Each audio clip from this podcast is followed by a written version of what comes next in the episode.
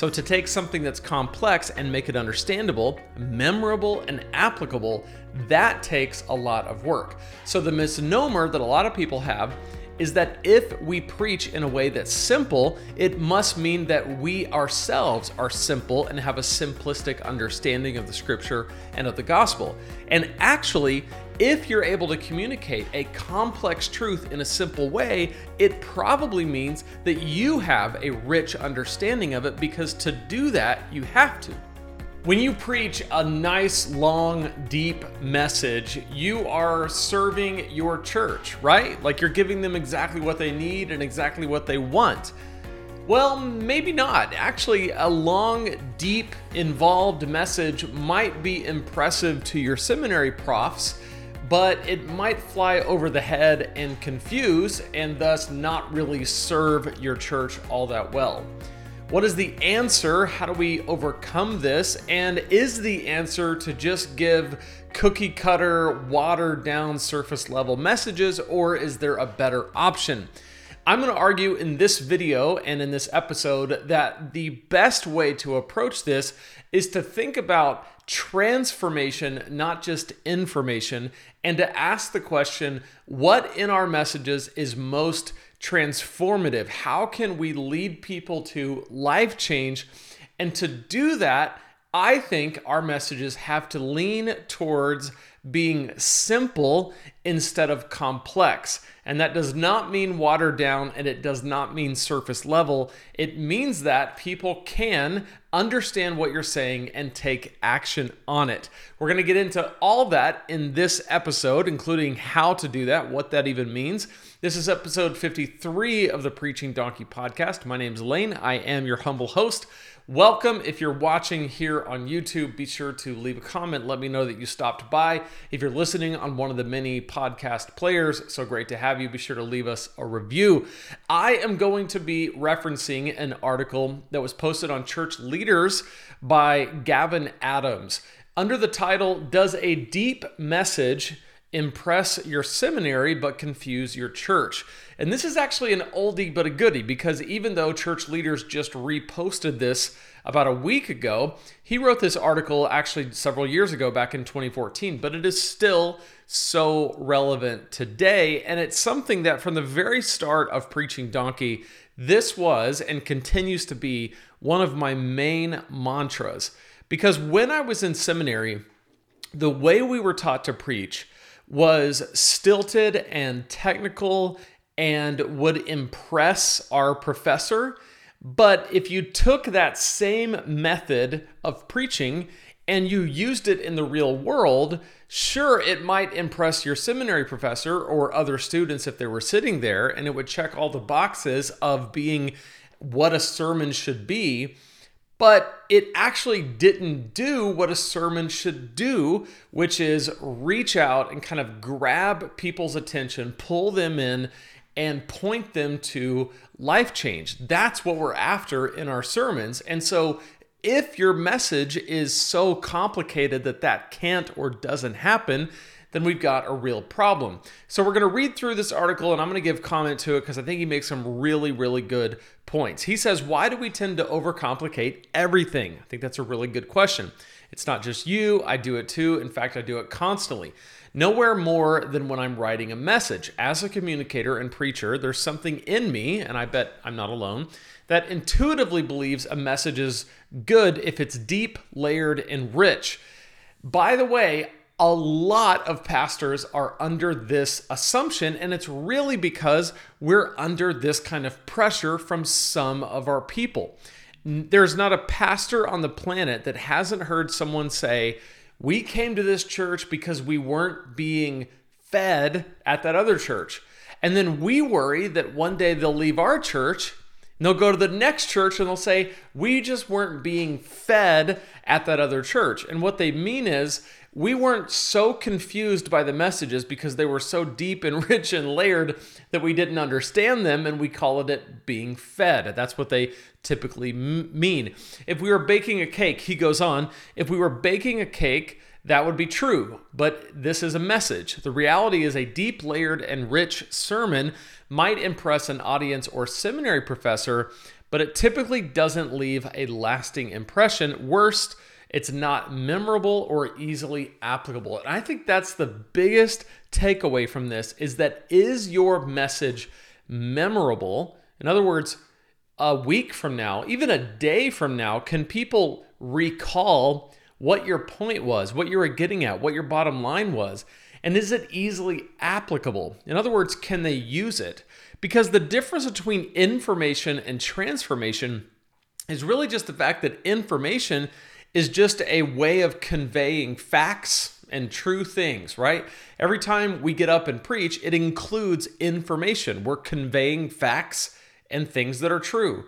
But when it when it goes to transformation, it has to go to the next level from just facts and true things to actually changing people's lives to set them on a different course. To do that, they actually have to remember what you said and be able to take action on it. Brandon Kelly calls this sticky. The message has to be sticky.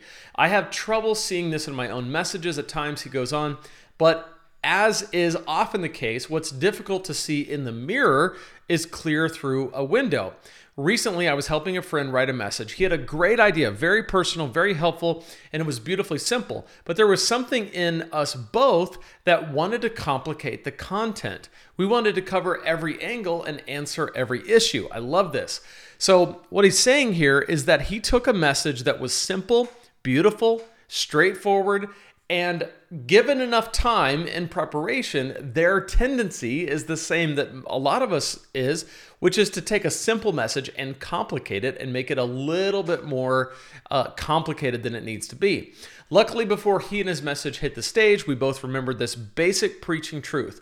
Simple is better because simple is digestible and applicable. Again, if you are trying to impress a crowd, go deep, layered, and rich. But if you want people to understand and apply the truth you spent hours and hours studying and preparing, throw out the cake and work toward simplicity. So he's going to give a few steps to make your message simple. And again, I want to clarify that when we say simple, we are not saying surface level. We are not saying uh, just nothing to it, like it's watered down. That is a misnomer. What we're saying when we're saying simple is understandable. It's something that conveys and is easily applied and memorable. That's what we're going for. So, first, he says, find focus. What is the idea you are attempting to communicate? I like to start with a one sentence description and building everything out from there. That's a really good way of doing it. Starting with one clear idea that allows me to stay focused on one clear idea. I know this is common sense, but too often it feels uncommon. We would call this beginning with the end in mind. He says, working with Andy Stanley has helped me understand the power of message focus. For sure, what a huge understatement, right? He has taught me to understand a few basic questions before I begin crafting a message. These questions may help you as well. So, the famous questions that Andy Stanley says to ask are what do they need to know and why do they need to know it? What do they need to do and why do they need to do it? And then how can I help them remember? So, what do they need to know and why do they need to know it? What do they need to do and why do they need to do it? So, know and do. What are they going to know? What are they going to do? That's information transformation. What do I need to convey? And how does that conveyance of information result in action? Know and do. If you nail down those two things in your messages, you will be well on your way to simplifying things. Again, these questions provide the clarity I, I need to remain focused as I write a message. As a rule, I will not begin writing a message until I've answered these two questions. I want to mention before we go on to his second point that I want to give you something, I want to put something in your hands for free that will help you in your sermon writing process. It's called my 21 day guide to creating killer sermons. You can go to preachingdonkey.com slash 21 days. You can pick it up there. It's a three week, three step process that will walk you through step by step how to write a compelling message. So, whether you've been preaching for a long time or you just started preaching, it's perfect because what it'll do is it'll show you how to put these principles into action on a week to week basis. 21 days to take your message writing process and simplify it. So preachingdonkey.com slash 21 days. Again, totally free. Just want to give that to you. Number two, he says, cut your darlings. I first heard this within the context of writing. Often, uh, an author must cut their favorite section or sentence to find the desired simplicity. When it comes to crafting messages, the same principle holds true. I can't even count how many times I went into a message with an illustration, story, or idea that I loved, yet discovered later it wasn't a good fit. It's painful to trim, but it's worth it. The good news is what's on the cutting room floor provides great material for another message. So, this is a really good point. Get rid of anything that should not be in there. Get rid of anything that doesn't contribute to your bottom line or your one main idea that you're trying to convey. And then I like what he says is that just because you trim it from this message doesn't mean it's gone forever. Keep that, and maybe in this series or in the next message or in the next series, you might find a place for it. Number three, make one point in conjunction with focusing on one idea, leveraging this one idea to make one point of application. Here's a personal example.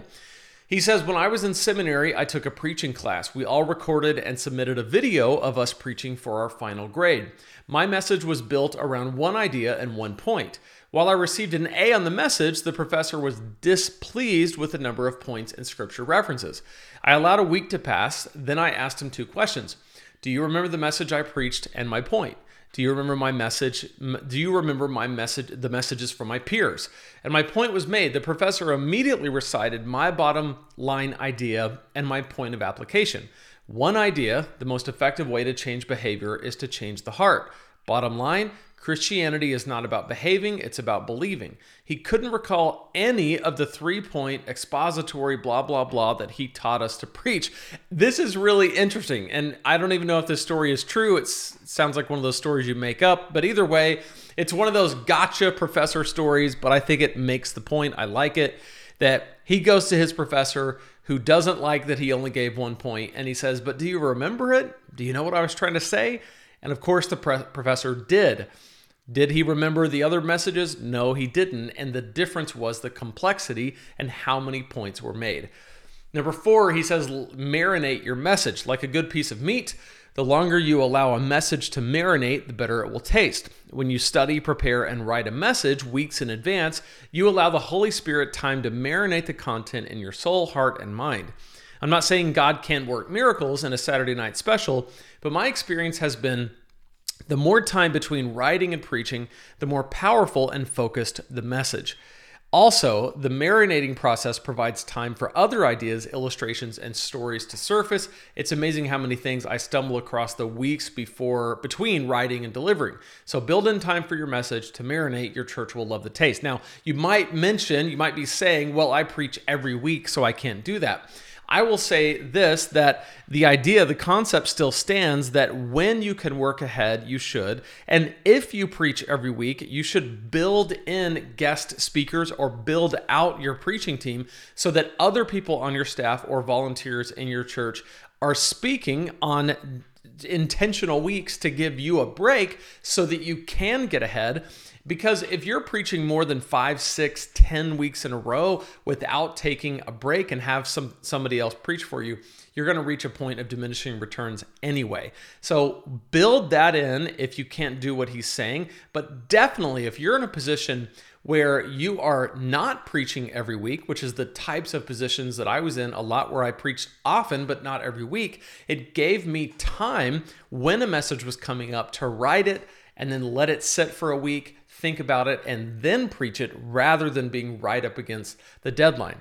He goes on, ironically, simplicity is more difficult than complexity. Anyone can stand on a stage with Greek words and 15 scriptures. It takes more work to take the complex and make it simple, but it's in this work where our audience reap reaps the reward. I think this is so um, this is such a good point. Anyone can stand on a stage with Greek words and 15 scriptures. Why is that so simple to do? It's simple because all you have to do is what's on the paper. You read through, here's a scripture, here's another one, here's another, here's another, here's another, here's an obvious observation about this, here's another, an obvious observation about it, and another, and another, and another. Let's close in prayer. That's simple. It takes more work to take the complex and make it simple but it's in this work where our audience reaps the reward. So, to take something that's complex and make it understandable, memorable, and applicable, that takes a lot of work. So, the misnomer that a lot of people have is that if we preach in a way that's simple, it must mean that we ourselves are simple and have a simplistic understanding of the scripture and of the gospel. And actually, if you're able to communicate a complex truth in a simple way, it probably means that you have a rich understanding of it because to do that, you have to. The gospel is not complicated, so let's commit to making following the gospel less complicated as well.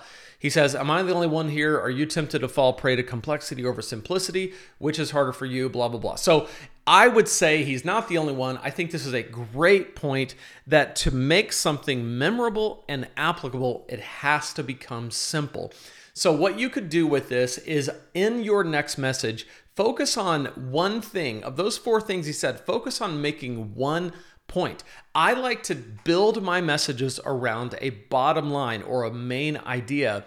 And then if I have supporting points, they only serve to bolster and prop up that main idea. So I spend a lot of time making sure that my main idea, my bottom line, is really rooted in the text that I'm preaching on and is action oriented because in the bottom line, I've got my application. That's what's that's where my memorable statement is. Everything hinges on that bottom line and kind of revolves around it.